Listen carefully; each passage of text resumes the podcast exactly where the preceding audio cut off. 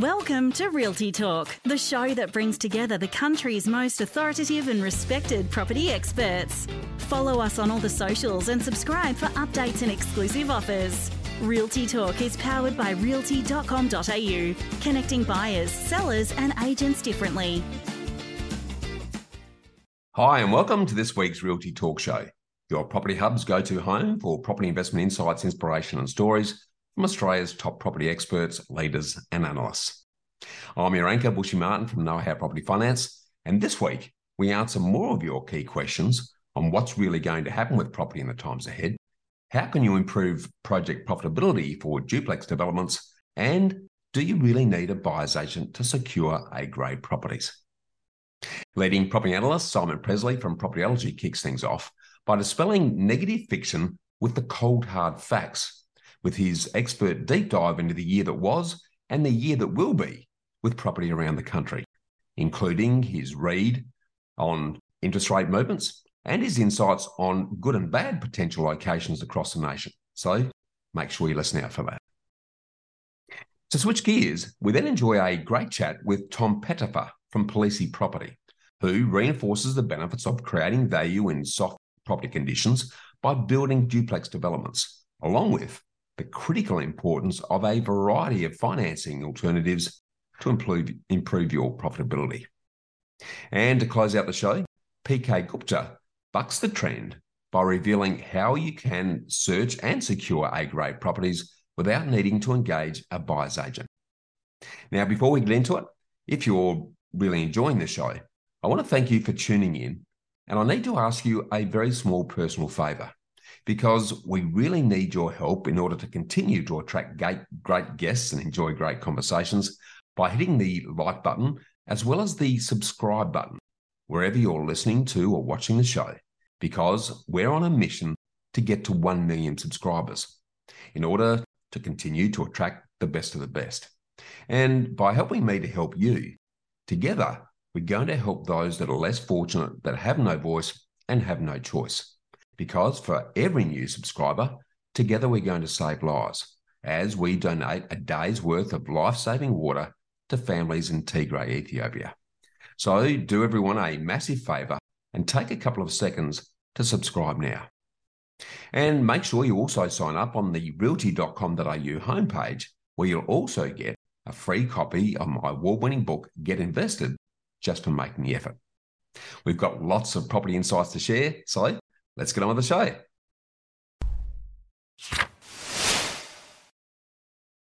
Now that we've all settled into the rhythm of the year and we've become pretty numb to the perpetual diuretic diet of fear driven gloom and doom about property conditions that are being peddled by nightly news desks, it's actually about time to get a reality check and what's really going on in the world of property and in order to help you make some much better informed decisions.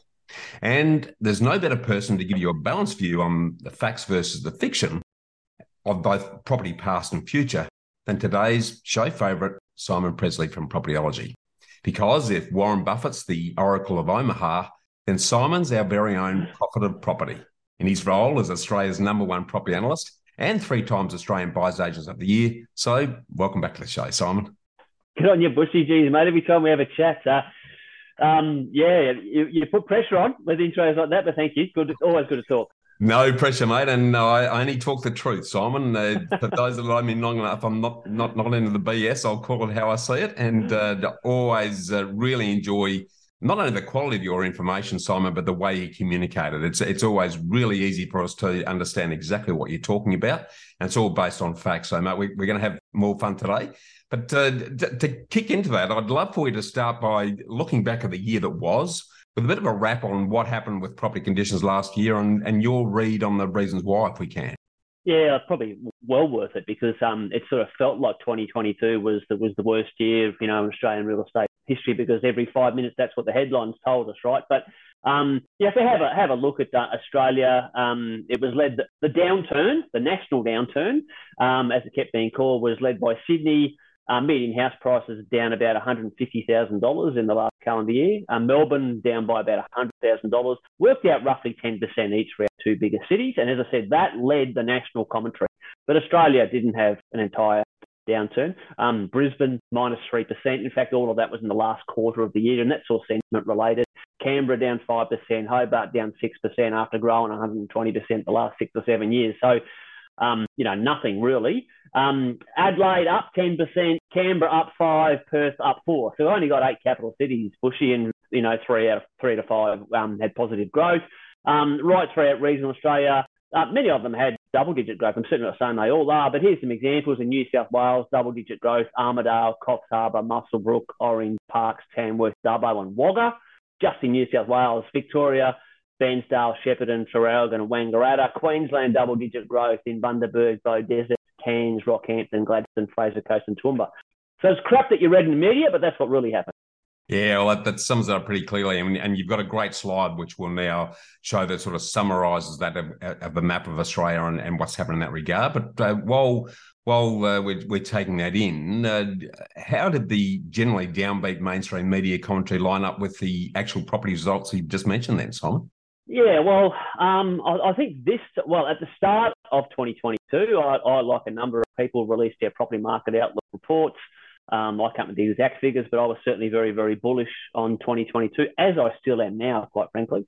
Um, but, but the RBA at that time, at the start of 2022, the RBA's latest commentary said we're likely to keep rates on hold, you know, for as long as 2024. So a lot changed. We then we then had eight um, the, the, last eight months of the calendar year were actually interest rate rises, and we weren't expecting to have any. So, but all that really did, mate, was affect sentiment more than anything else. When you're reading about you know, the negative nature of media as it is, but then every, we're then given an, an excuse to each and every month talk about interest rates going up. Now, I'm not saying that that didn't affect people, um, but we've still got today the total home loan arrears in this country is a piddly 0.76%.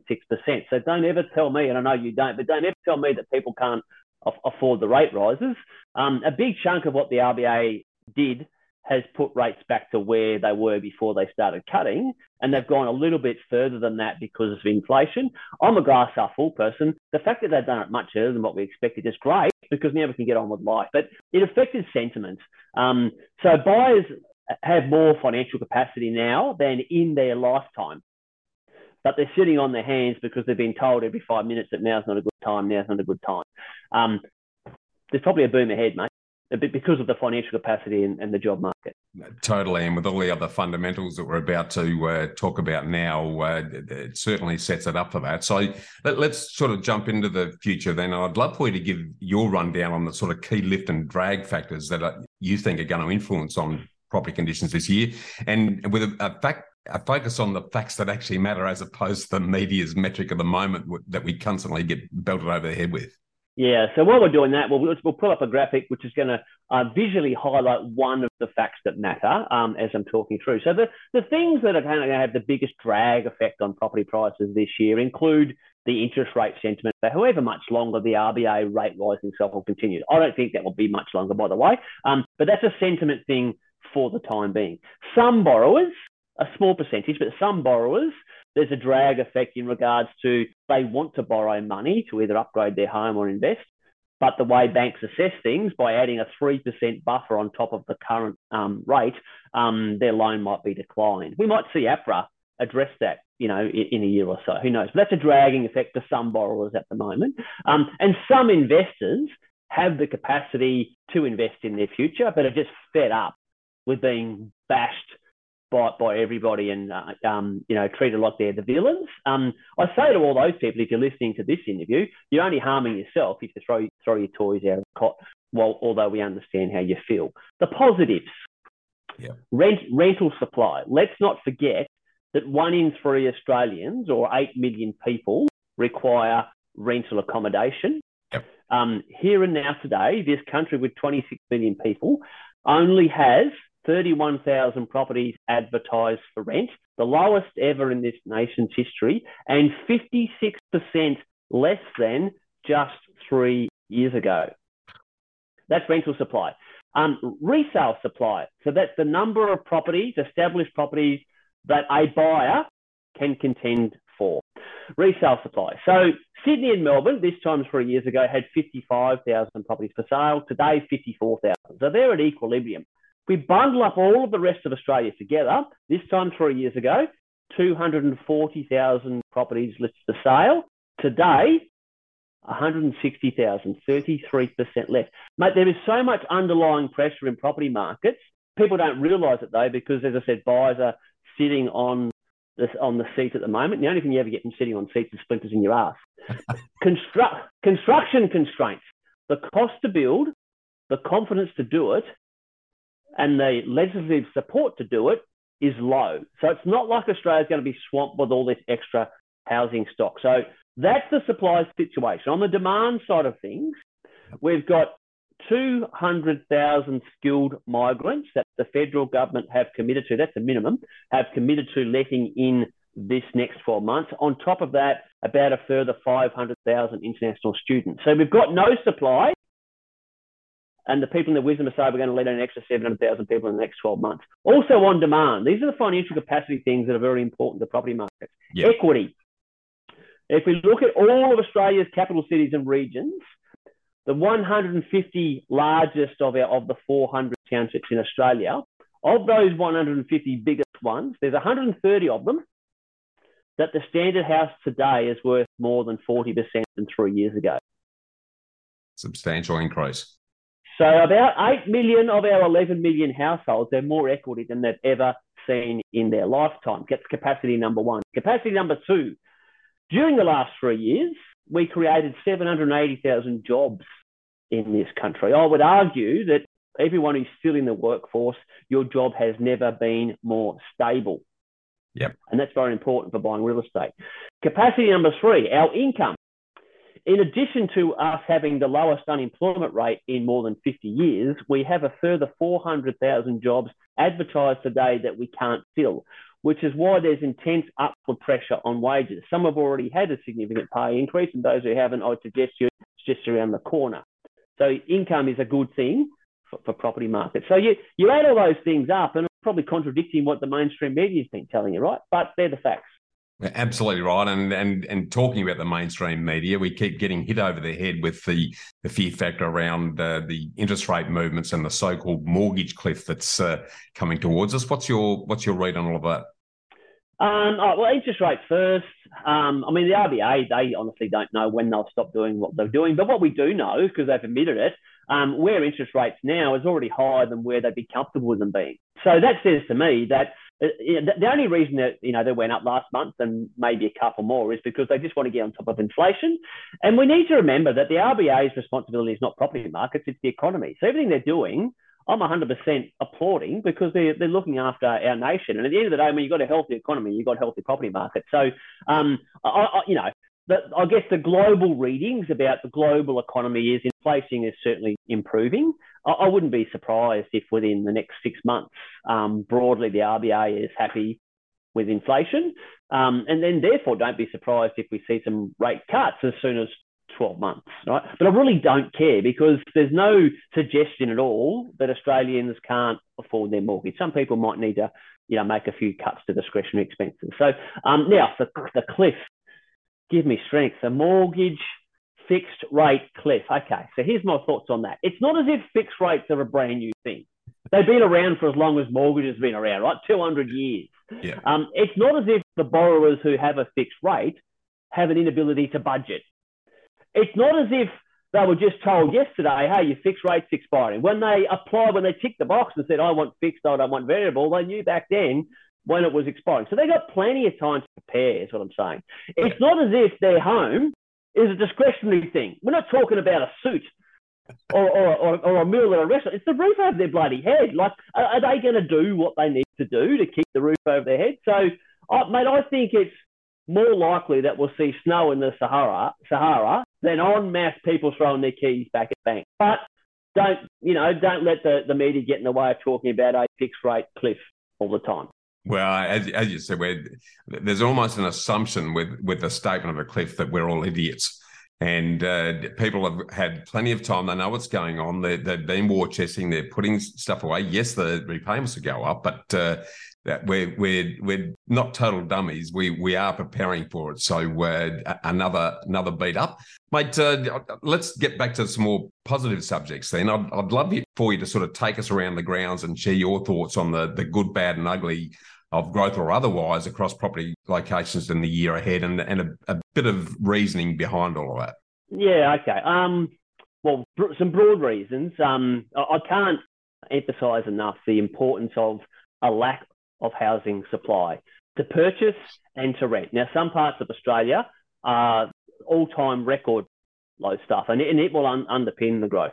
Local economic conditions. The um, the mainstream stuff always, when it talks about economy, it tends to talk about Australia this or Queensland that or New South Wales. Well, that's not a property market. You can't buy um, the Queensland Property Index, right? You've got to buy into a part of Queensland or you know a township somewhere. So, um, other than supply, what has the biggest thing on the demand side of things is local economic conditions. So the the job market in town X and town Y. Um, so that's a, an overarching why to your question. There's 400 townships in Australia, mate. So I'm not the, the list is too long for me to say these are all the ones that have a healthy outlook. But let me let me have a have a crack at 40 or so in alphabetical order. I'm going to speak fast.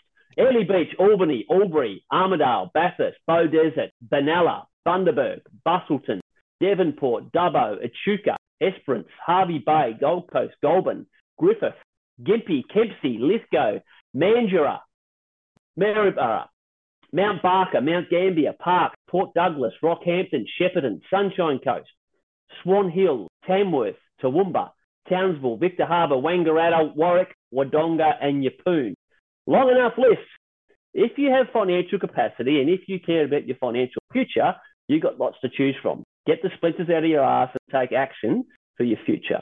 And couple of markets. What, what I just sorry to jump in there, but uh, sort of uh, listening to that list as you walk through it, there's there's a lot of really good regional opportunities. So uh, again, uh, there's been a fair bit of media activity around the boomerang effect and how the the flash in the pan of people moving to the regions was was just a short term exercise. Uh, again, the, the, fundamentals that you've been talking about with us today uh, in influencing on those sort of regional hubs that have got that critical mass and diversity of industry and employment opportunities, plus the continued exodus to lifestyle that's been going for way before COVID, is is really reinforcing that there's still plenty of opportunities for those that are prepared to get out there and, and do the homework.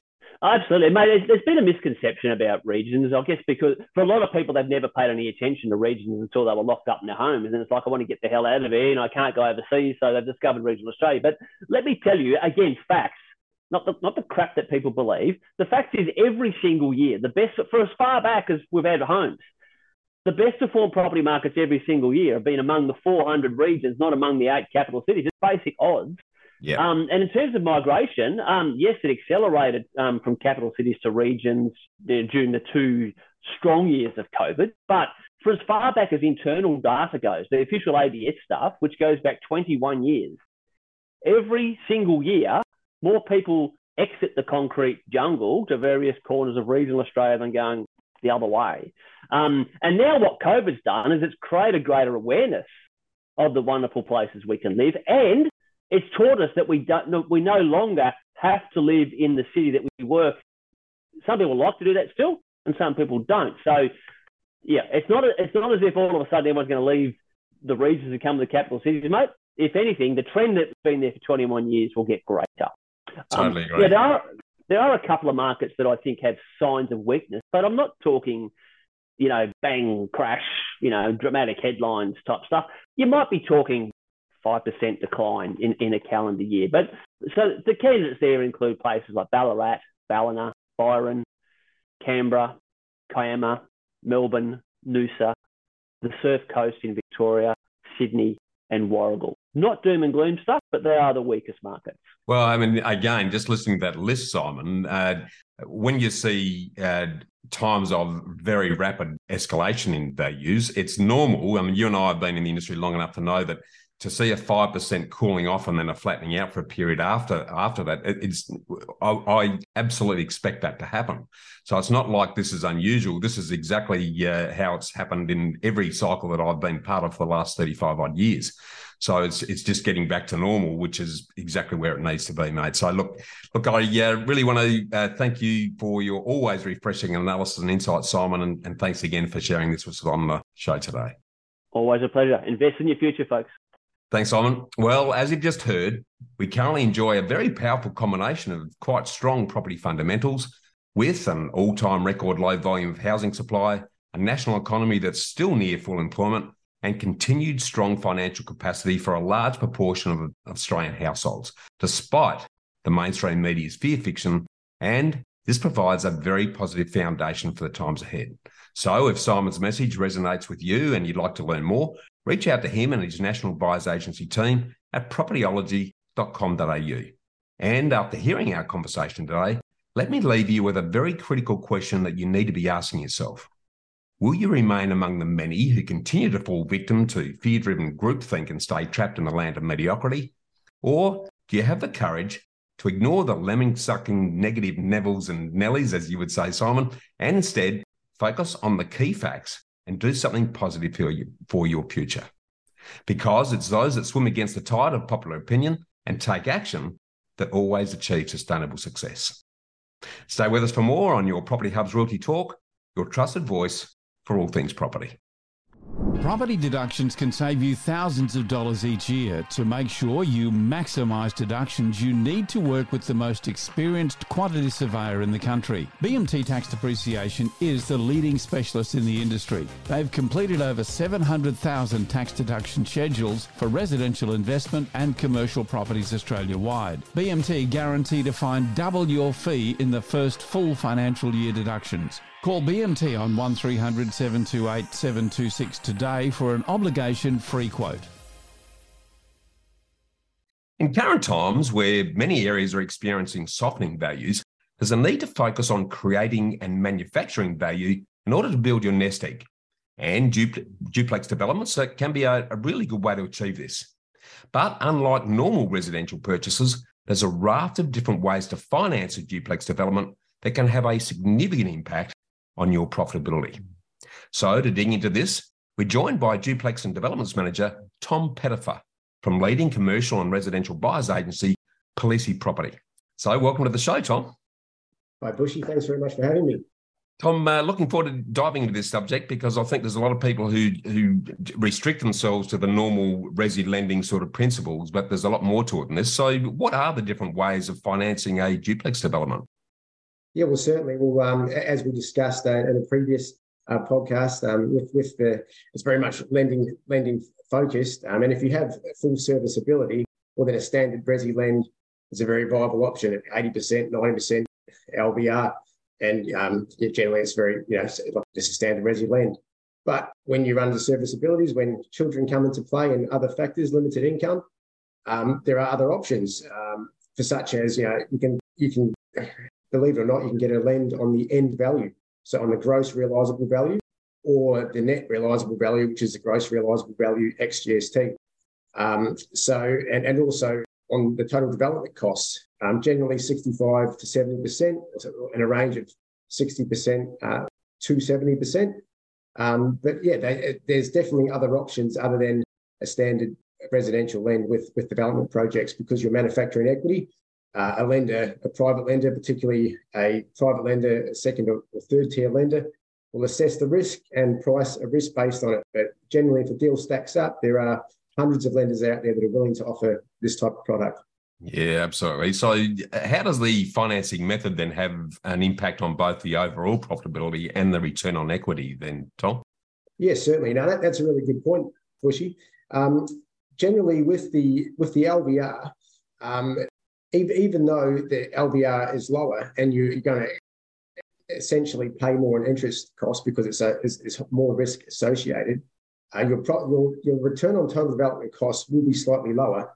However, when you look at the return on equity, it really comes down to the amount of equity or cash that you contribute to the deal against the, the profit.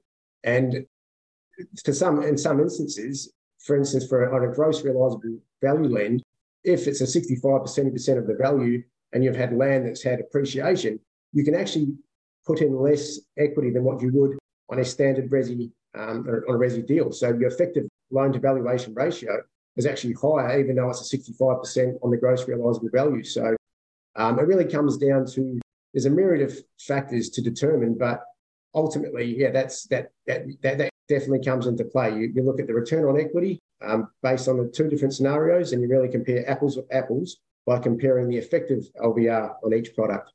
Yeah, well, let, us let's, let's step into that uh, because I'd, I'd, like you to get your thoughts on the difference between soft costs and hard costs and and their actual impact on that effective LVR or or loan to valuation ratio for those who aren't familiar with it. Yes, certainly. So when most with standard residential lend, obviously, if you're lending eighty percent, the the the lender will typically lend on you know the hard costs, so your your land, your build. The soft costs are costs that you may not necessarily account for, your legals, um, your your, your consultant costs, um, also stamp duty is a cost you're going to have to come up front, and all, and the main one is interest. Um, some lenders capitalise interest, as we others don't. But these are factors that you all need to need to consider as part of. It's really knowing the bank's policy as to what they determine hard and soft costs, because it has a big impact on the overall cash or equity that you, that you need to contribute towards the deal. Uh, and then obviously that has an impact on the overall return on your equity uh, contribute as well. Yeah, very good point, mate. So uh, uh, you, you, touched on this earlier, but what's the benefit of not going through a major lender for a development project then? Well, look, as I mentioned, there, you will the profitability won't be the same because there'll be a, a slightly higher risk margin factored into it. So the overall profit of the deal will be less. However, um, if the metrics still stack up and you perform you know, a detailed feasibility and the, and the deal still stacks up, it, it literally can be like for myself, it's literally the difference between doing something or not doing anything at all and sitting on the sidelines. So I can actually show you a, a quick example. I just typed up, uh, ran a couple of scenarios on, a, on the same deal, Bushy. Um, but this is a, a 485k land deal, 512k um, build cost. Um, the first scenario with an 80% LVR, um, the, the overall profit was 235,000 with a total development equity contribution of 250,000, giving you a circa 94% return on your cash. Wow. Um, eh, yeah, and, and the effective LVR, this is the key one here. The kicker is the LVR was 76%. It's not 80% because it accounts for some of the soft costs.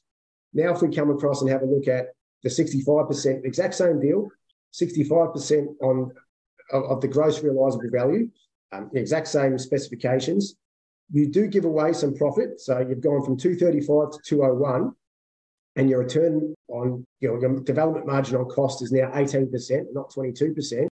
However, your developer's equity contribution is two, 253,000, still giving you a cash on cash return of 80%. So your cash on cash has only changed from 80% to 90%. So you can look at it and go, oh, damn, there's there's 30 to 40 odd K less profit. But if the deal still stacks up, I still see the 200K, 80% return on development margin cost, 80% return on my cash.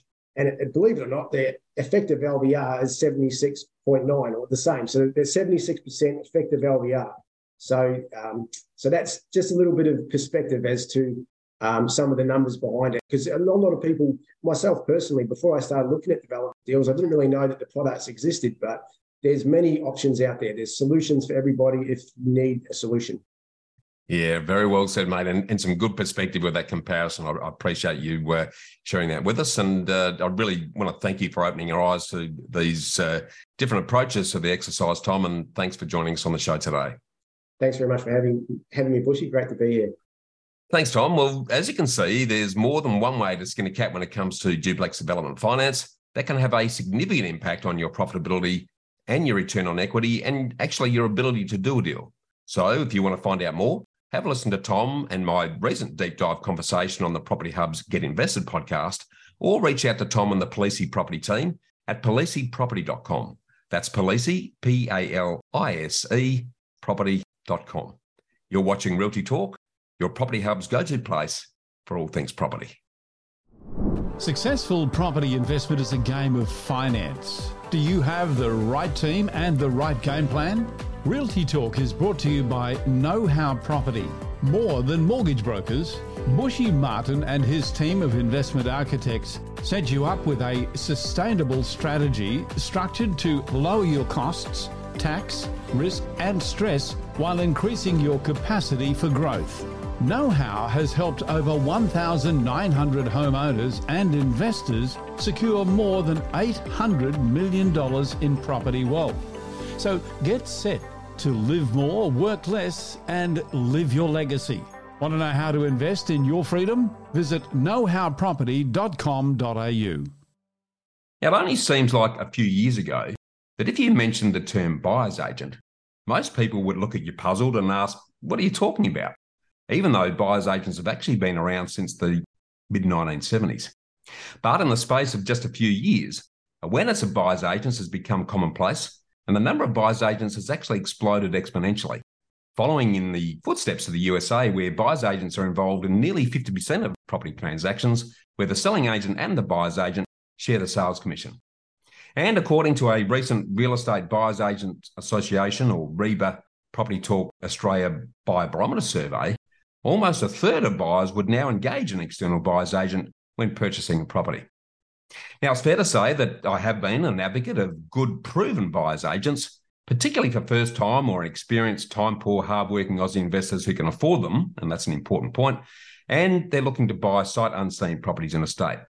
But my emphasis here is on good and proven buyer's agents because unfortunately there's very low barriers of entry. And like many fledgling industries, you could be a panel beater yesterday and a buyer's agent tomorrow.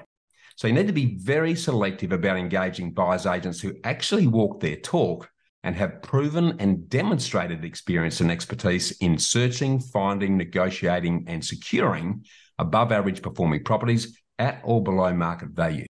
And let's face it, there's a lot of smoke and mirrors in the buyer's agency space. So you really need to do your due diligence and be very selective and fussy on if and who you choose. So the obvious question arises Do you really need a buyer's agent, particularly if you're adding another 15K or more in fees to your property purchase cost?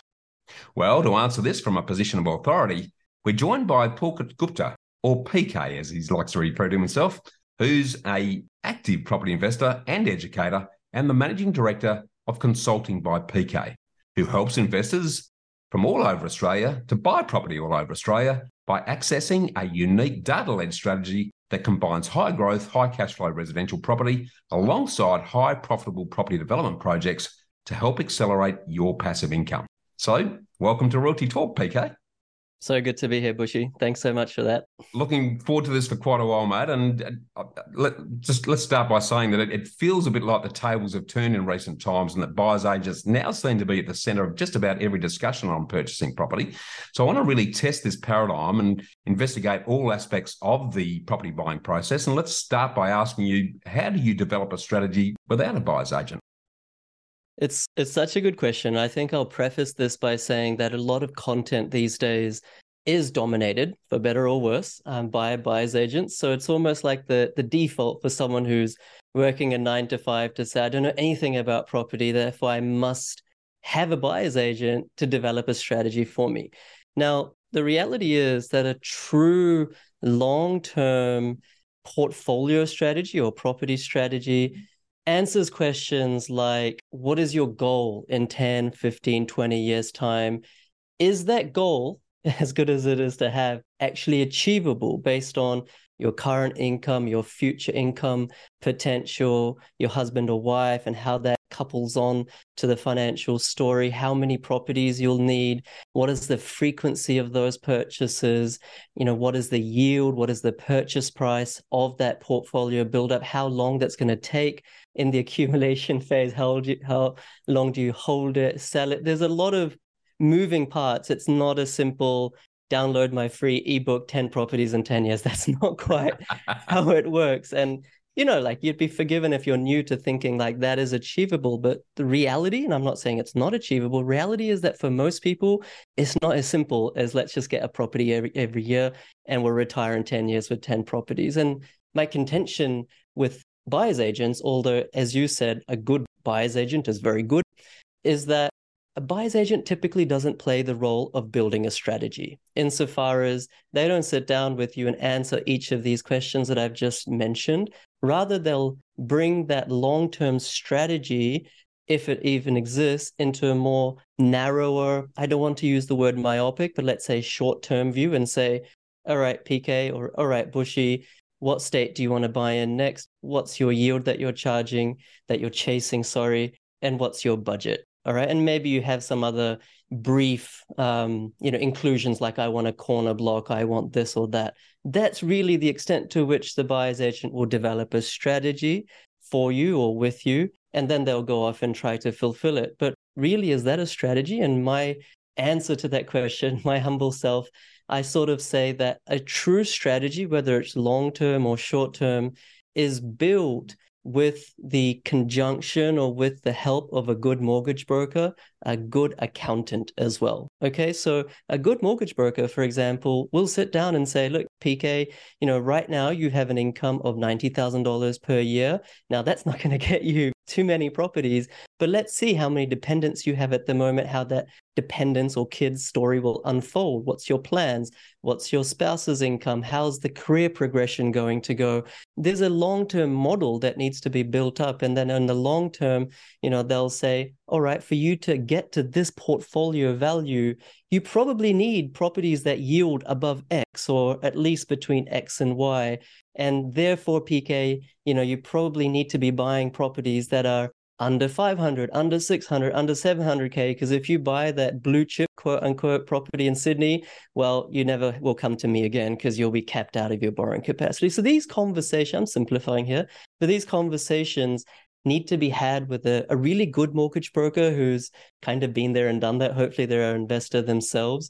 And then you marry that up with a good accountant and say, okay, for me to maximize my borrowing capacity, for me to protect my assets, for me to actually be most efficient in my tax structure. no one likes paying tax. You know, how do I buy this? Maybe for the first one or two, I buy in my own name. Then I look to more complex structures like trusts or whatever. But these things need to be done with these three parties yourself, the mortgage broker, and accountant at a virtual table, let's say, and hashing it out. It's a three way conversation, not a one hour strategy call, quote unquote, with a buyer's agent.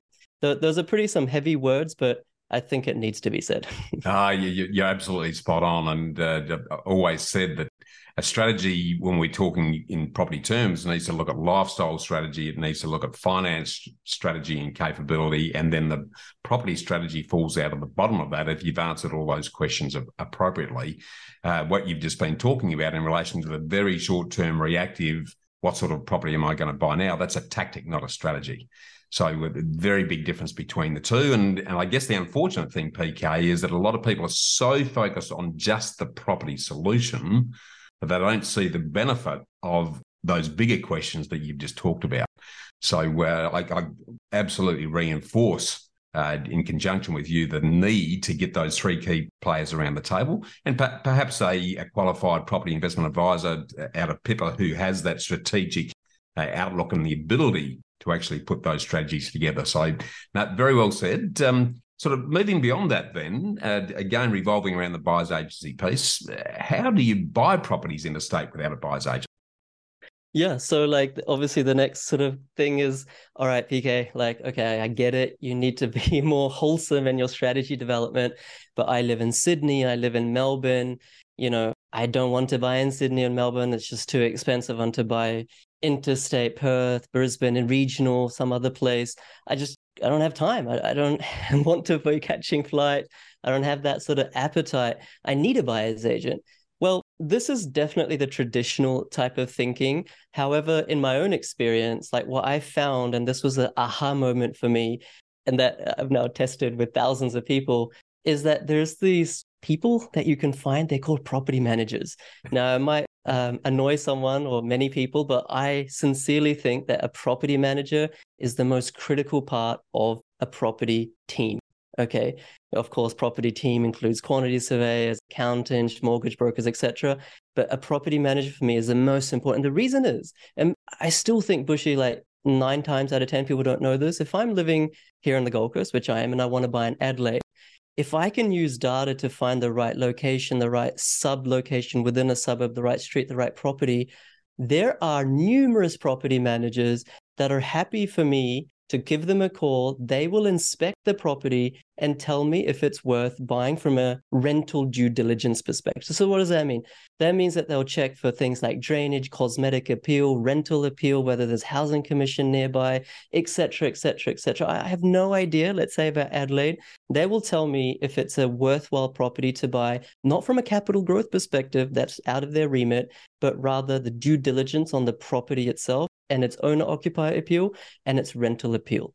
Okay, so that automatically gives me the local on the ground, boots on the ground, as it were, knowledge that I couldn't gather myself in five minutes or even a year because I'm not a local to Adelaide, right? And do you need a buyer's agent to do that? No, that's the property manager having done that for you. And here's a little cheeky thing more than five times out of 10, national buyer's agents will use or employ the same strategy. They'll use local property managers. So you can skip the middleman, so to speak. And these property managers, are they reliable? Like, why are they doing this for free? Is the obvious question. Well, everyone, no one, no one, there's no free lunch these days. But they have an incentive because if they find the right property for you, do the right due diligence, you're going to give them the management for the next 5, 10, 15, 20 years.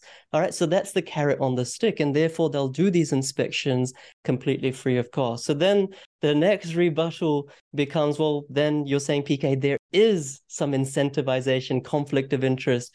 But let's think about it. Whereas with the buyer's agents, it's a transaction. They're going to get paid as soon as you settle that property where the property manager, if they've lied, if they've overlooked something, if they've misled you, that's going to come up. Maybe not in the first year, maybe not in the second year, five years, 10 years from now, that property is going to bubble up with problems and you'll know who to point fingers at.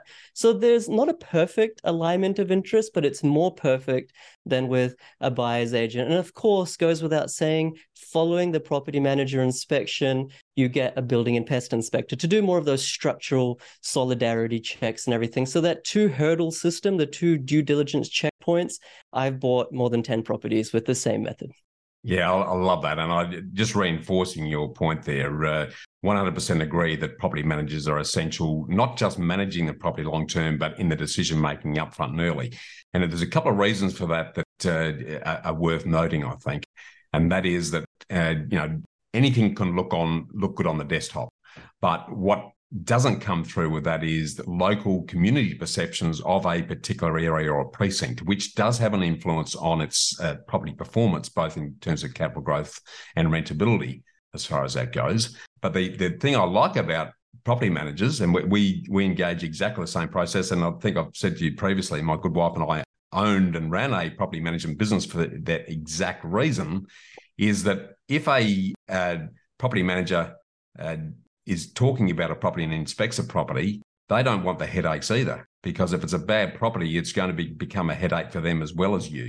So, uh, really good advice as far as that goes. And they are the true litmus test, both initially and ongoing as far as that goes. So, beautifully said.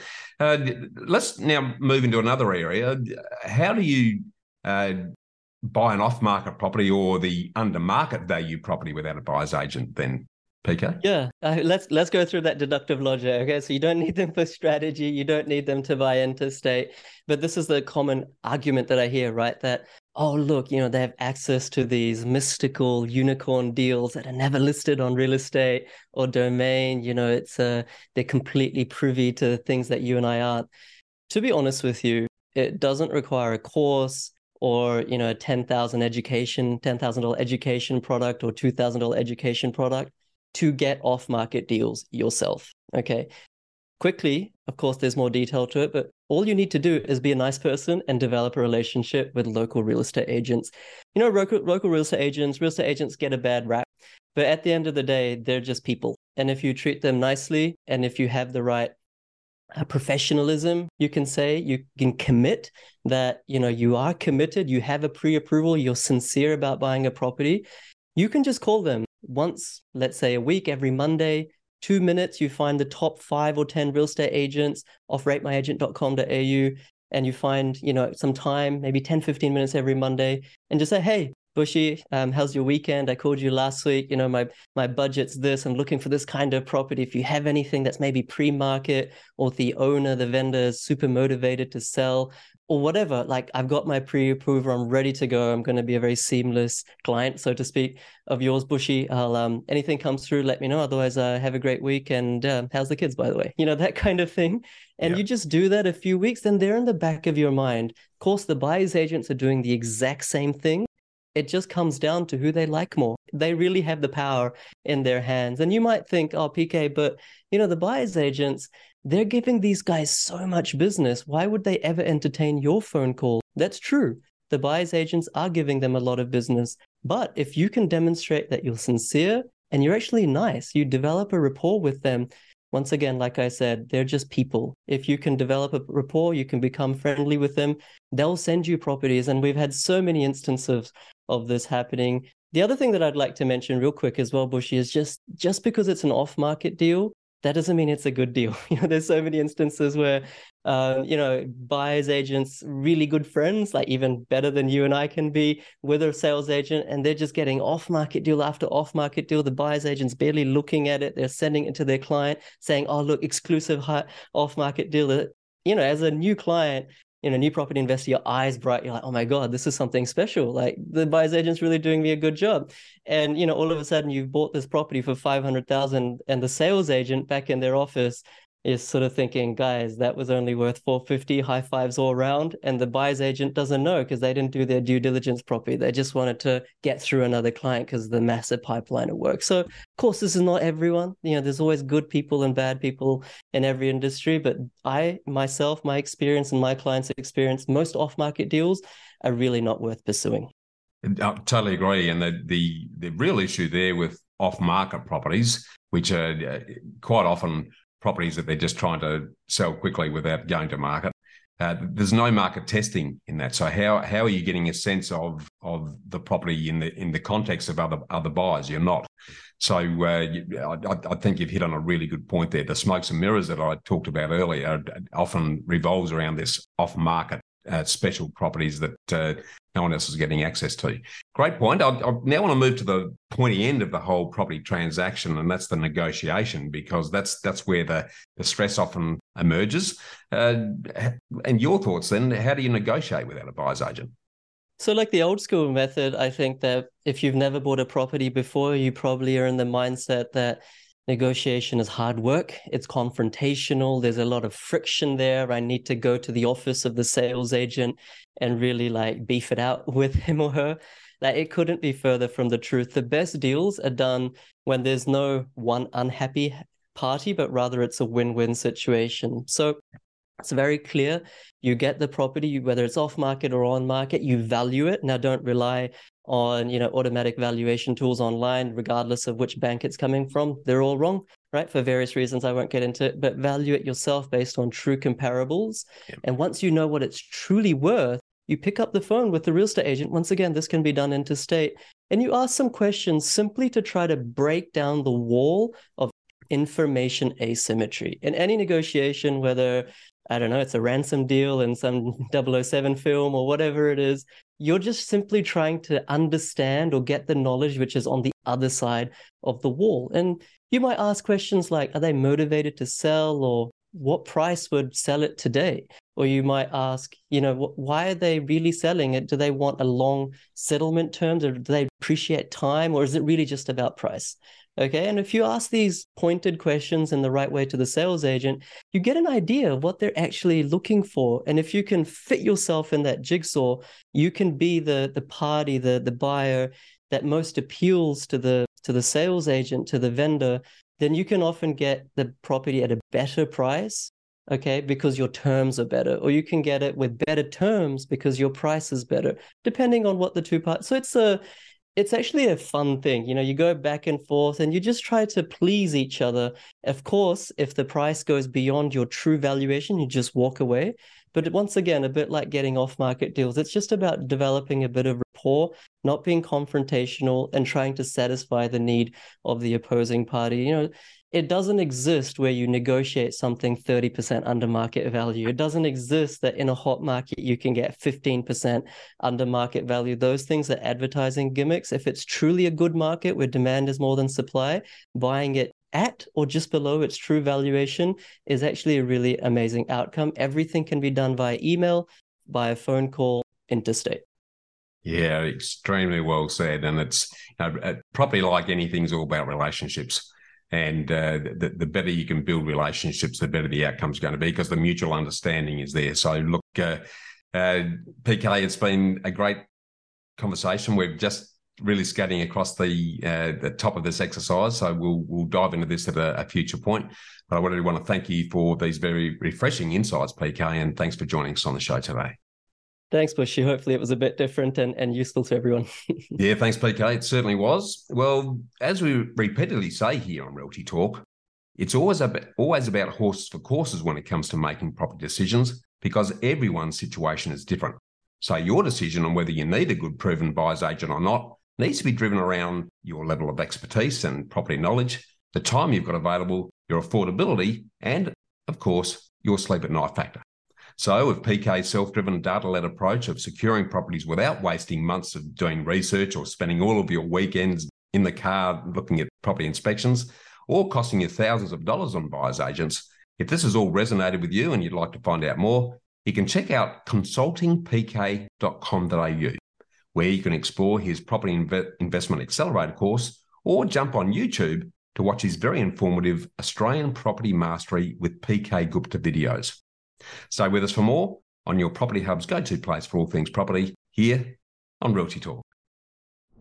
Property depreciation is the natural wear and tear of a building and its assets. Property investors can claim depreciation as a tax deduction each financial year. Depreciation is a non cash deduction. This means you don't need to spend any money in order to claim it. On average, BMT tax depreciation fined residential investors almost $9,000 in first full financial year deductions. Call BMT on 1300 728 726 today for an obligation free quote.